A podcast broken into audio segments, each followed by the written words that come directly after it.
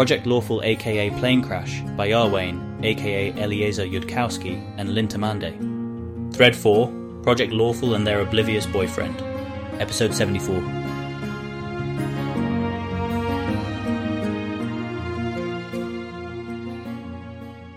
Keltham gives those words some time to settle. He's kind of guessing that nobody in Golarion has ever before considered the notion of incentive conditions under which talking becomes communication. So now, of course, we have the problem of finding any scoring rule which has this lovely and desirable property.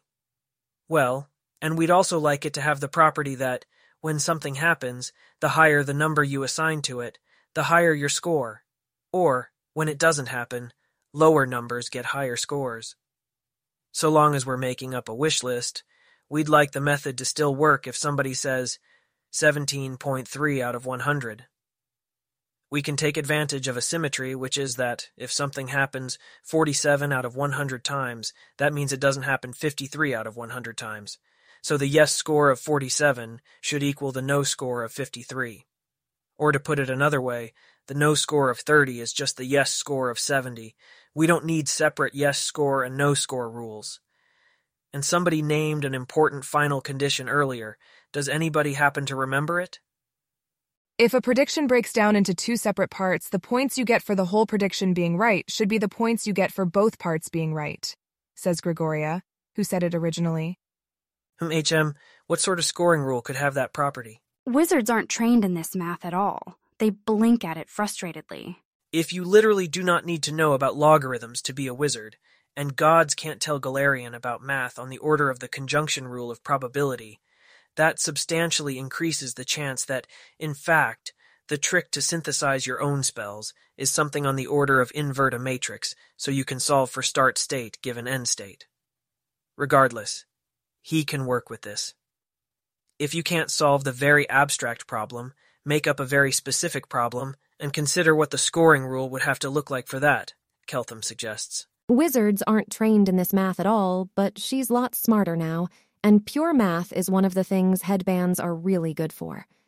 Gregoria's condition is trickier than it looks, because what they want is for the scoring rule if it would award you five points for a guess, A and five points for a guess, B to award you ten points, if A and B are both true.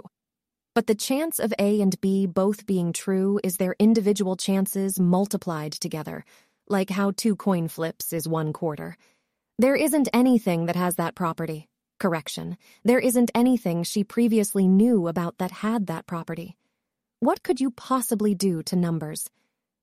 I think we need to invent a really weird thing to do with numbers to satisfy Gregoria's property, she says. I'm imagining, uh...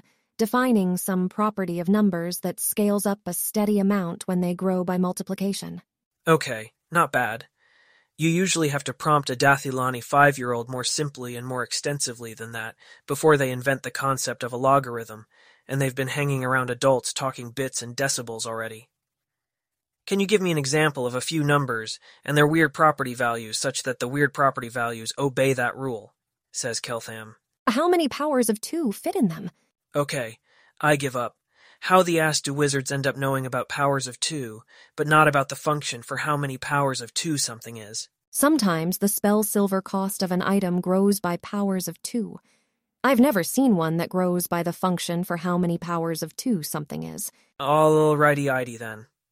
Though one observes that if there's a function from how powerful is this magic item to how much money does this cost me, there is generally some reverse function that goes from how much money do I have available to spend to how powerful of a magic item can I get.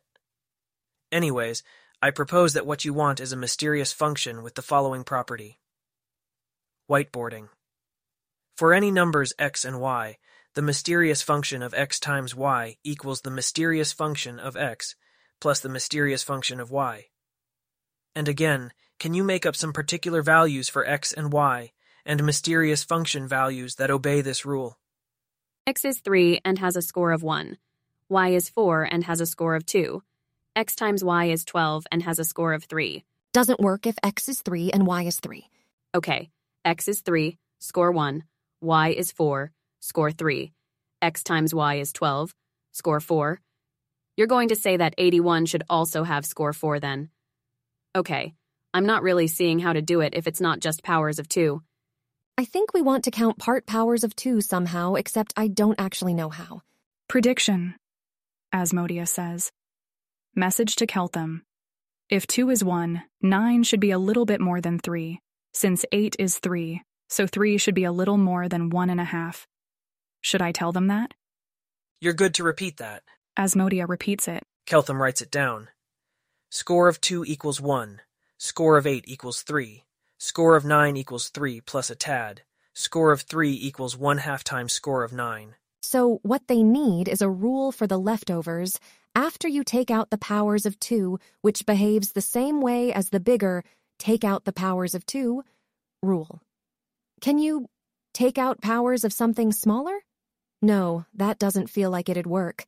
It treats the places where numbers are whole as different. The real answer won't do that. Can you dot dot dot define how close, in a multiplying way, the bit left over is to being another power of two? Keltham will write some more questions. Asmodia, give them two minutes and then you're allowed to start telling them. Score of two equals one. Score of one equals question mark. Score of one half equals question mark. Score of one fourth equals question mark. Score of two-thirds is approximately question mark. Score of ninety-nine over one hundred is approximately question mark. Score of zero equals question mark. Asmodia will take out her own spell timer pocket watch and deliberately start looking at it. Yes, the new puzzles on the board do precisely crystallize the question. They just don't suggest how you answer it. But if Asmodia figured it out already, then it can't be that hard. What does it mean to find the one-halfth power of two? Well, presumably, it's the number that multiplied by itself makes two. What does it mean? To find the ninety-nine over one hundredth power of two. Okay, I think it just works to have fractional powers of two, she says, so you can use the powers of two rule all the way through. Ione has that score, one is zero, and score, one half, is minus one. Meritxell yells that score, one quarter, is minus two before Ione can finish her next sentence. Time's up. Score of two-thirds is half of score of four-ninths, which will be a bit less than score of one-half, so a bit more, uh, a bit less than negative one-half. Score of two-thirds equals a bit less than negative one-half. Score of ninety-nine over one hundred is a bit less than zero, and she's not sure about score of zero. She keeps wanting to think score of zero equals zero, but score of one is already zero. Most of the rest of the class is not going to get logarithms with three minutes of discussion and is writing down the answers while somewhat lost. Okay. So in Dath ilan, everybody in this class would have been sorted here out of thousands of candidates, based on really fine-grained predictions that caused everybody to finish getting the problem within roughly the same minute. In broken Cheliax schools for people with average intelligence ten, everybody who falls slightly behind is left to sit in total confusion for the rest of the class while effort gets focused on the people who are ahead. Am I missing something there that is more clever than it sounds? If it's not always the same people who are ahead, we're going to end up with a class no one member of which has all of the pieces. Fully thirty seconds of thinking about this on my own part has so far failed to yield a brilliant solution. Mostly it's the left to sit in total confusion for the rest of class thing, says Pela. Yeah, so what about not that? How many rat's cunnings do we have available to tap people with? We mostly didn't prepare spells this morning, says Gregoria. We got introduced to the High Priestess and then went to breakfast and then, uh, watched Carissa prepare fourth circle spells. Sorry, not sorry. twelve minus Carissa, Asmodia, Meritxell, Ione equals eight. Security. I don't suppose there's eight rats' cunning spells going spare around here. Security consults each other via raised eyebrows. We have three of Fox's cunning, one of them says after a pause. All right, this is not going to be the last time we run into this issue while we wait on intelligence headbands for the class. And even then, if I've got this right, they'll just be plus two headbands. So here's my baseline policy proposal to meliorize, improve from there.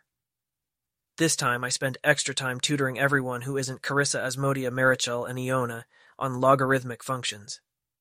I see how much further we can get based on that, Then we take a longer lunch break than usual, so everyone can prep spells, and in particular prep the crap out of Fox's cunning. If there's second circle spells you'd usually want to have, and won't be getting because of this policy, and they're spells a cleric can cast for you, maybe tell me and I'll start praying for those. Security. I'm not sure what kind of collective resources all the wizards at this installation have in the way of second circle spells, but I request at least sixteen Fox's cunnings available for us to allocate on future days. thirty-two would be better. Civilization sometimes sorts people having difficulties to easier classes, which will of course exist, and be optimized for that purpose to the limit of what very smart people can manage. It doesn't leave them sitting confused. There's a saying about cryopreservation, which is civilization doesn't leave anyone behind. It's sort of a good saying, so Keltham's not saying it in Cheliax, but the thought did run through his mind. I'll report that and we can see what we can do. But we only get personal use spells once all the emergency response needs of the installation are met, and I don't know if it'll add up to thirty-two. Obviously implicit to a Chelish listener, and you're commandeering all our personal use spells, you know. This particular subtext is also very legible to Abadar clerics, who are not famous for expecting free services that nobody has to pay for. I could be wrong, having not tried it either way, let alone both ways, but being able to brute force bottlenecks like that and keep the class unified seems like the sort of thing that could easily correspond to a factor of one point five speed difference in our work. The work that is, in fact, the reason this installation exists in the first place. I submit a request for, temporarily, until intelligence headbands arrive, stationing additional wizards here, second circle or higher, collectively able to supply sixteen Fox's cunning per day, or to make up deficits in emergency response capabilities produced by reallocating the second circle spells of those wizards who possess adequate security clearance to be in direct contact with us. thirty-two is better. If that can't happen by tomorrow, I request at least twelve Fox's cunnings that day, collectively among available security wizards. If I had an actual budget, I would be asking how much it cost inside that budget to compensate you for any time or inconvenience, or hire those additional wizards. But having an actual budget with line items is not a way that governance seems to currently be trying to relate to me, and so I can only ask governance for stuff. I'll submit that to the site manager. He heads out. Should the four of us go to the library and talk among each other while you cover the rest of the class? Or should we stay? Outside view on the way similar events have previously played out for us predicts that I'll say fifteen different things. I wish you'd been present to hear. Indeed. She sits at her desk and puzzles over what the score for zero is. Dath ilan kids, before they run into logarithms, have prior experience with seeing numbers as bags of prime factors. Maybe running over that for a few minutes will help with priming this pump. Fifteen is a bag of a three and a five. Four is a bag of two twos. Fifteen times four equals sixty, so sixty is a bag of two twos, a three, and a five. If you multiply two and three, you get six. So, if you divide sixty by six, you should get a bag of one two and a five. Two times five is ten. Checks out, right? Now make up your own bags with numbers and play with that to see if your reasoning by bags of factors gets you the right answer. Well, sure, you can use fours as factors and see what happens, but if you want to turn numbers into unique bags of numbers, each number in the bag has to not be made up of any numbers smaller than itself. This the students can follow along with. The application to creating a scoring rule is not clear.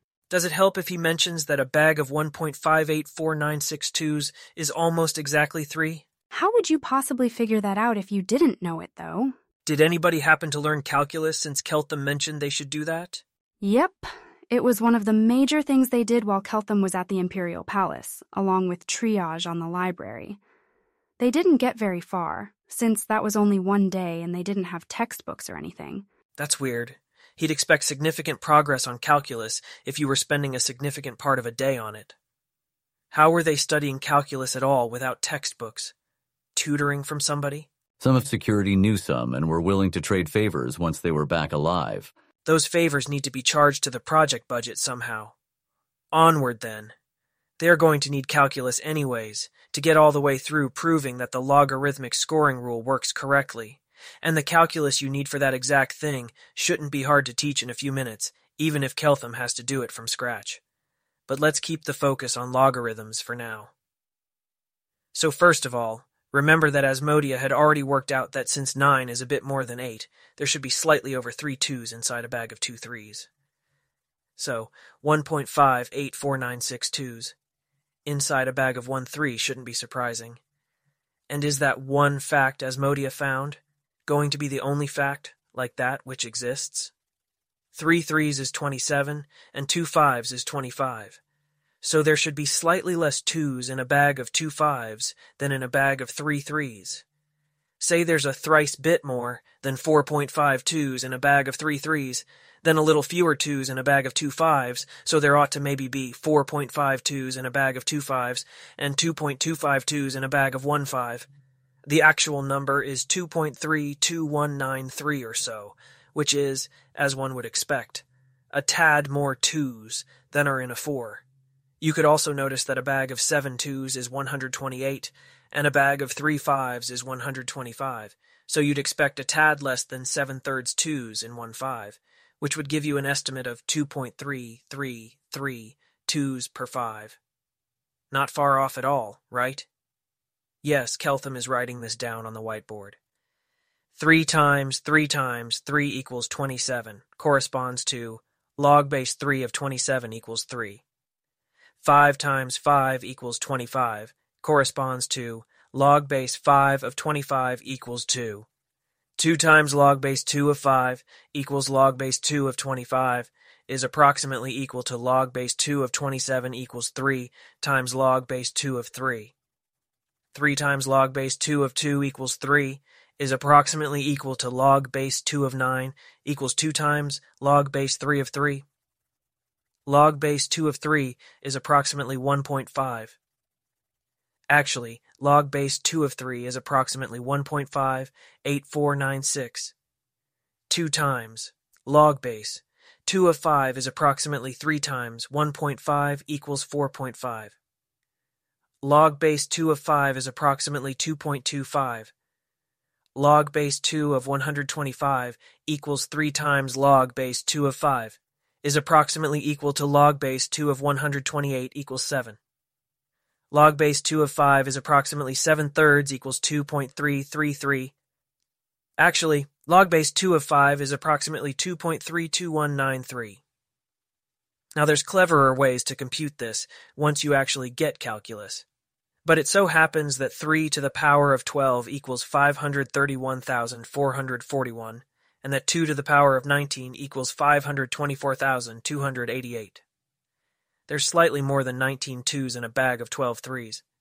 So you'd expect log base two of three to even more precisely be a tad more than nineteen twelfths, which will be one twelfth more than one point five, so one point five eight three three three, which is nicely closer to the true one point five eight four nine six than the previous estimate of one point five. Problem time. If you happen to have memorized the figure of one point five eight four nine six twos per three, you could derive that log base two of eight ninths is approximately negative zero point zero eight four nine six times two, for purposes of scoring a prediction of eight ninths on something that actually happened. So, score of eight ninths is about negative zero point one seven bits, to borrow the baseline term. Does anybody see how that figure gets derived? There's a lot of silent scribbling. Well, says Gregoria after a bit, log base two of eight over nine is log base two of eight plus log base two of one over nine. That's the entire desirable scoring property that got them on this horrible tangent in the first place. And log base two of eight is three. And log base two of one over nine is going to be negative, fractions always are. Log base two of one over two was negative one. Log base two of one over four was negative two. Log base two of one over eight is going to be negative three. And log base two of one over nine is going to be negative log base two of nine. She doesn't actually know why this works, but she can see that three minus one point five eight four nine six times two is about negative zero point one seven. Sure. It's just saying that you have to take around zero point one seven twos out of a nine in order to get an eight. nine times eight ninths equals eight. three point one seven twos minus zero point one seven twos equals three twos, so an eight. eight ninths just literally means the number you multiply nine by in order to get eight, so it's the number you multiply by to take zero point one seven twos out of the bag. If it's a probability of something happening eight times out of nine, it's the same number and will score the same way, according to the scoring rule that counts twos in things, which is the scoring rule that gives you the same cumulative score whether you assign one-fourth to two events or one-sixteenth to their product event. Message. If you don't actually understand it, don't act like you do. I don't understand why taking zero point one seven of a two out of a bag of twos is a thing you're allowed to do, says Pela. Well, look at it this way. A sixteen is a bag of two four s. What happens if you take half a four out of the bag? You take a two out, and now you've got a bag that multiplies up to eight. A million is a bag of two thousands. What happens if you take a third of a thousand out of the bag? I don't know what a third of a thousand is. I mean, I know what it is when it's three hundred thirty-three. But it's not here. A thousand is a bag of three tens. What happens if you take a third of three tens out of a bag of twice three tens? You have five tens left in the bag. So, a hundred thousand? Yep. His smile goes away after a moment. It's impossible to have any sense of how well this is going when everybody is supposed to learn this at age five or six, and they're adults. Well, if you can take half of a four out of a bag of fours, and a third of a thousand out of a bag of thousands, why not take seventeen one hundredths of a two out of a bag of twos? I guess. I mean, there's the problem of figuring out that taking out zero point one seven twos from a bag works out to multiplying the contents by roughly eight over nine. But you can get that fairly precisely off nineteen twos being a bit less than twelve threes. Possible self-study problem. Rederive that yourself, convince yourself of it, prove it, without looking back at the whiteboard. Now, or after class? How many people in this group think that's now so obvious that there's no point in proving it themselves? Because if the answer is no, then yeah, maybe everybody pauses and tries to rederive the logic. Most of them don't, in fact, find it so obvious there's no point in proving it. They get to work on that. This would otherwise be a good time to message Carissa to ask how he's doing teaching-wise, but apparently Asmodia, Ione, Meritxell, and Carissa also think that rederiving this claim is a good exercise for them to do. Possibly Keltham is overcorrecting for how many fewer exercises ought to be required to grok logarithms if you first encounter them as an adult, rather than a five-year-old. When Carissa was a five-year-old, she required one-on-one tutoring from her mother to have enough attention for anything at all complicated, constantly forgot things that ought to be in working memory and needed reminding of them, and had about ten minutes attention span for actual thinking. Trying to teach her math in a group would have been a disaster. Anyway, what is eight nine-this as a bag of twos? Dath ilan didn't say it was easy to teach it to five-year-olds. Civilization is staring at that problem and optimizing it roughly as hard as civilization ever optimizes anything. Figuring out how to have logarithms be fun to learn about starting one month earlier, on maturation timelines, is a perfectly respectable accomplishment for a plus four S D researcher's entire life's work. If any single individual made a discovery like that single-handedly, it would get them well into the more money than one person can reasonably spend on themselves category of rich.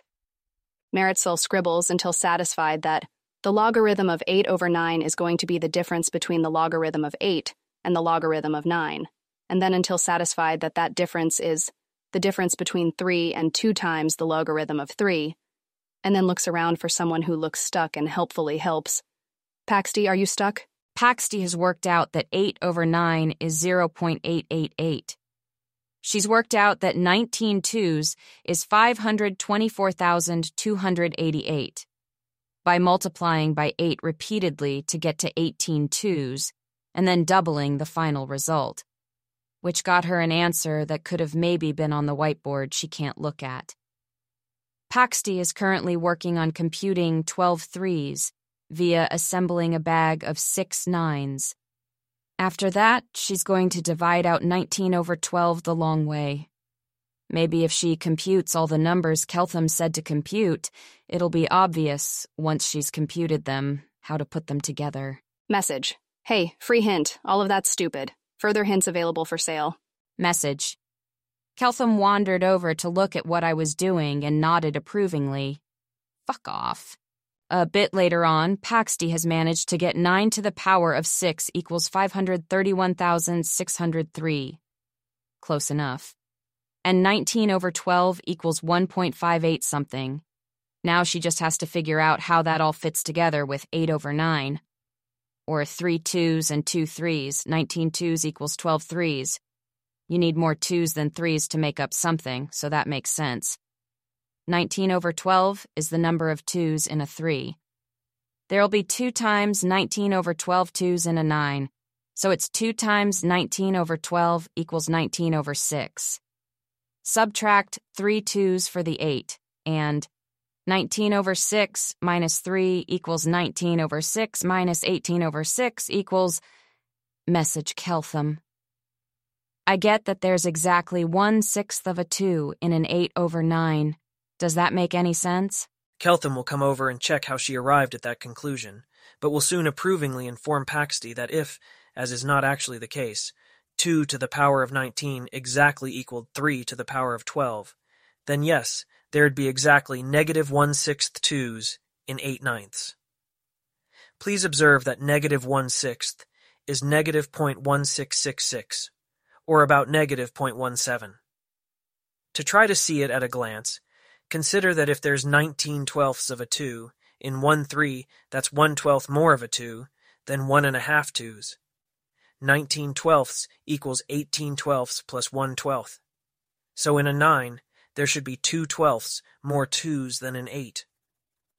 Though it's actually a bit more, because three to the power of twelve is greater than two to the power of nineteen, so there's a bit more than nineteen twelfths twos in a three. It might be good to give everyone another similar problem, Carissa tells Keltham, to check if they really get it. three five s is a tad less than seven two s. Tell me how to score a prediction of two fifths on something that actually happens. Sanity check. two five is a noticeable chunk less than one two, so your score should be a noticeable chunk less than minus one two s. If you're a worshipper of Lord Nethys, you can by this point work out in your head that the answer is four, three, and then write it down on the paper without any visible work accompanying it. two fifths is log base two of two minus log base two of five, so that'll be one minus something a little greater than two. If there were seven twos in three fives, then there'd be seven thirds of a two in a five, so it'd be one minus seven thirds. Everyone is mostly keeping up now, though at obviously varying speeds. Well, obviously this learning experience is done then. At least Keltham figures that's how it should work, if you don't need to just spend a bunch of time playing around waiting for your brain to mature slightly further. They should probably all stand up and walk around and eat a tiny snack, though. Pilar has some appropriately tiny snacks in her bag. Cayden Cailean apparently has nothing better to do with the power he received from the Starstone and all his worshippers. Sure, snacks, even if they're from Cayden Cailean and therefore kind of weird. This may be a dumb question, but is there any connection, however distant, between the snacks and the Elysium thing? Keltham previously knew two facts about Pilar, her trip and her fetish, and he was already suspecting there would ultimately prove to be some connection between them, trope-wise, not causally. Now he has noticed a third fact repeated twice. Pilar has candy. Can Pilar be placed in my telepathic bond, please, and this fact concealed? Yes, almost definitely. They're both the product of some intervention by Cayden Cailean, which we think is in support of the project, but we're not entirely sure, honestly. Almost definitely, yes. Um, according to what was found out yesterday, the snacks are a product of an intervention by Cayden Cailean, which people seem to think is in support of the project, and Cayden Cailean is chaotic good, which is the alignment on Elysium, but nobody's sure about anything. Wait, so a god intervened to support our project with tiny snacks? That would be very stupid, which is why Cheliax's very smart people are confused. Some possibilities. It's actually stupid. Cailean is called the drunk god, et cetera, et cetera. Pilar can fill that in with true stuff. Alternatively, it's meant as a form of communicating that chaotic good is backing Asmodeus here. Alternatively, it'll turn out to actually be important for some reason, say if the project is besieged, or if everyone is nutrient deficient on something that the snacks contain. Alternatively, there's some kind of pre-existing god agreement which happened to cash out like this. Repeating back some things that have been said to me. That would, in fact, be incredibly stupid. The phrase fucking chaotic fucking good does come to mind. Cayden Cailean is called the drunk god because he did the Starstone on a dare while drunk, but it could also be to show that chaotic good is backing Asmodeus on this. Or it could be important for some reason, like we get besieged and have to survive on my snacks, or everyone ends up deficient in something the snacks contain, or there could be a pre-existing god agreement that happens to imply this. Could you maybe have mentioned this earlier? Could you maybe have mentioned this before handing out the snacks? Seems to demand a fast response. There literally hasn't been time since I saw you at breakfast. This probably seems even weirder if you're not from Golarion, doesn't it? It actually does, and I would in fact like to be told about all divine interventions on my project as soon as they become known to governance moving forwards. Are there any more? I just know about Asmodeus on the project twice, Nethys on Ione, and Cayden Cailean on me. Uh, sorry? I think you sort of expect me to know what you've already been told, and I don't actually. Is everything on Golarion this poorly organized from a management perspective? We wouldn't know because we don't have magic items that connect us to all of the knowledge in the world. Wizard school, which I've been to, was better organized, but it wasn't, uh, it hadn't started existing less than a week ago.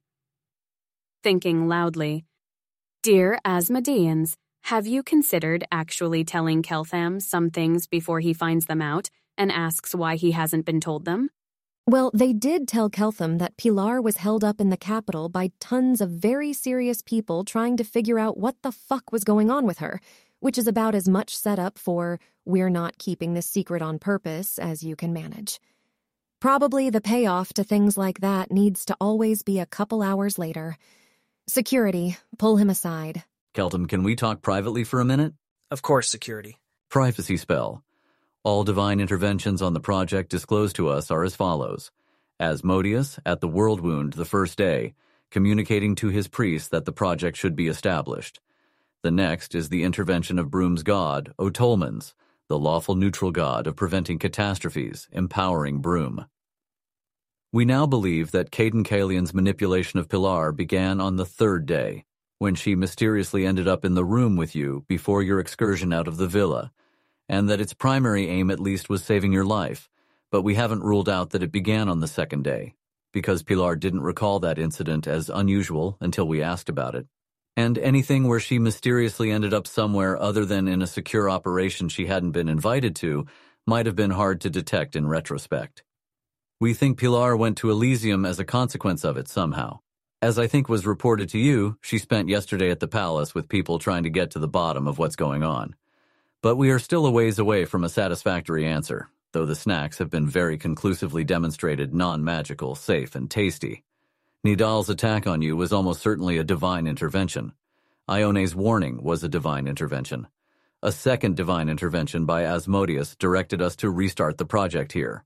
That is the specific answer to your specific question, but it occurs to me that you might additionally want to receive the briefing we all receive daily, which is more extensive than that. Carissa is giving these instructions. I would definitely like to receive at least one of those briefings, and if possible, review previous ones. I think I can already guess the answer to this, but if I ask the question, what official of Chelish governance has responsibility for making sure Keltham learns things we know, and that he'd obviously want to know? Is there in fact no such identifiable official who gets pointed questions from their boss when something like this happens? Split-second decision. Is it a good idea to make governance sound that incompetent? Taldor would be. Cheliax obviously isn't. What happened is that it was Carissa's call, and Carissa who will get, ha, pointed questions from her superiors about it, and arguably also Mailol on the grounds that everyone knew Carissa wasn't at full capacity, and it was his job to be handling communications with Keltham in the meantime. Incompetence is an easier lie than most other lies to tell, and they are going to need to escape later. They couldn't escape from the real Cheliax. I don't know if that's anybody's specific job, Carissa has security say. It very well might be that there is, but they got pulled to the front with Nidal. This is a really unusual situation for our procedures.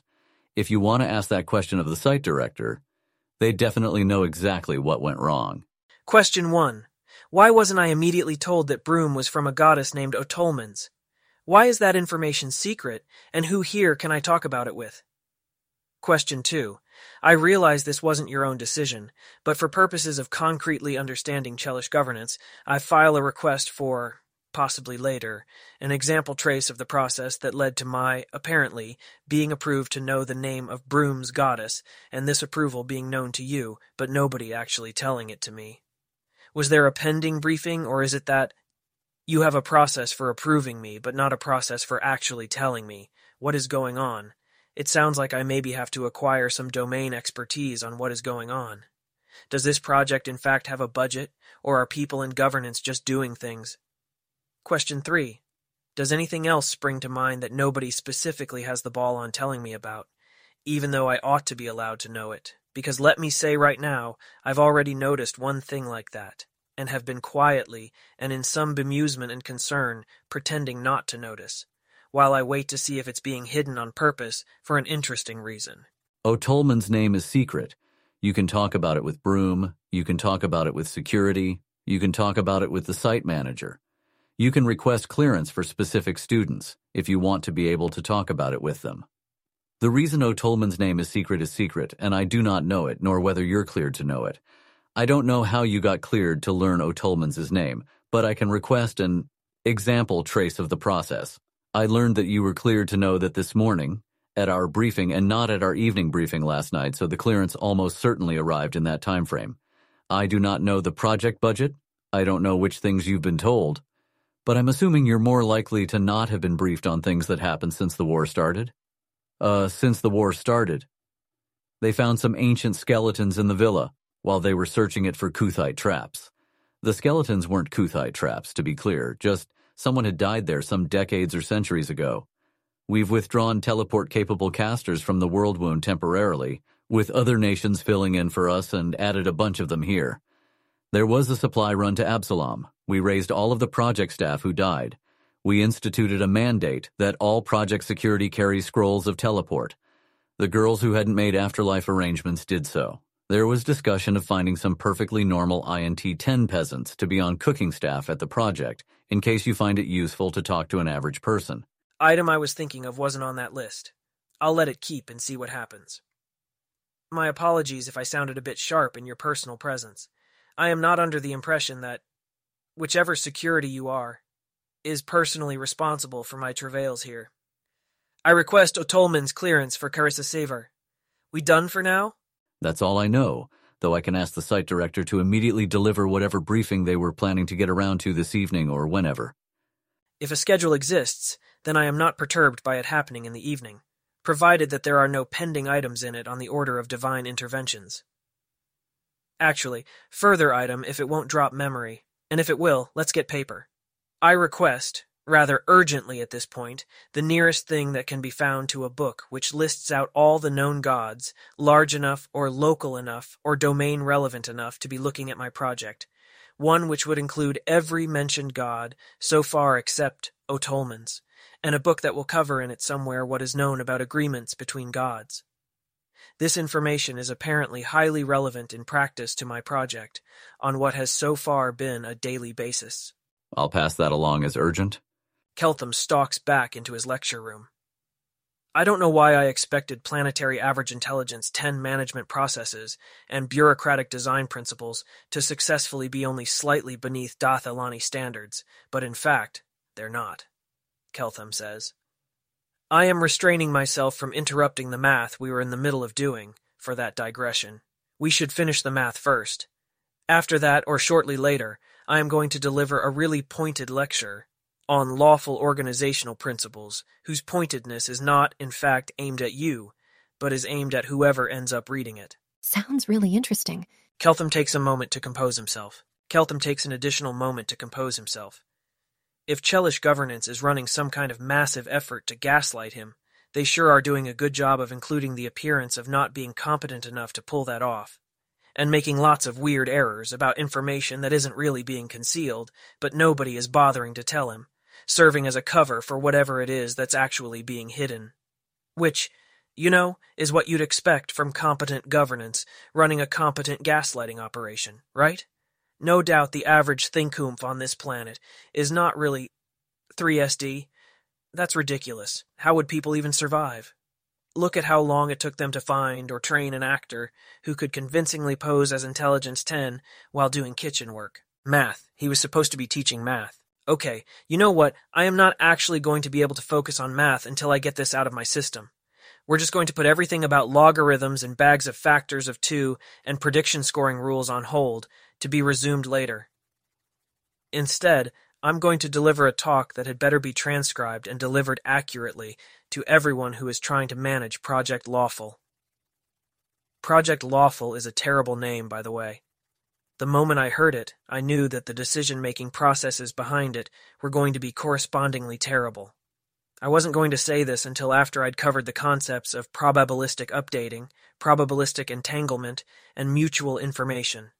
Those being the law which would allow me to explain exactly why this was a terrible idea.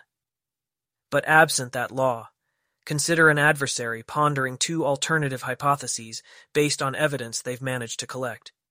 One theory is that a certain Chelish project is investigating a mysterious source of knowledge not previously existent in Golarion.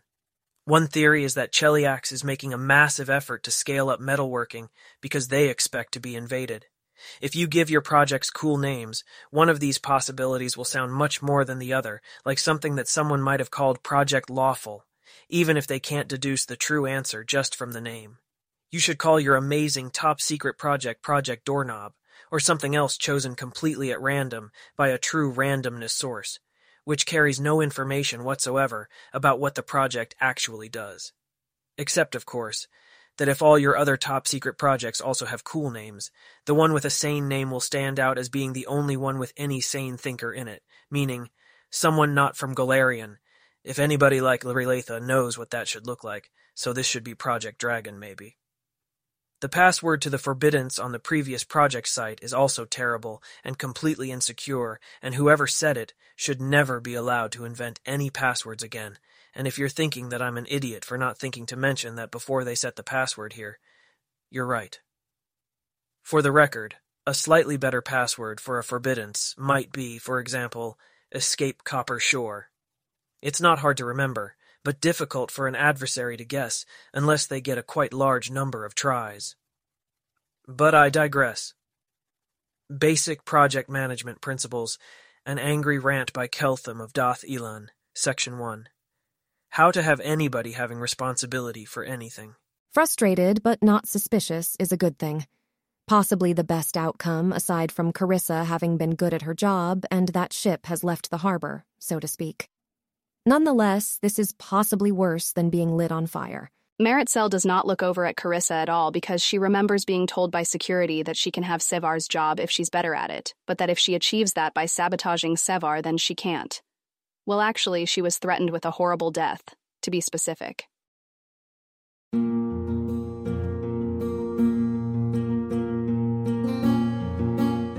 If you wish to support this A I reading and others like it, please visit patreon.com slash askwhocastsai. Any help is appreciated. And thank you to executive producer John Doe seven seven seven six zero five nine.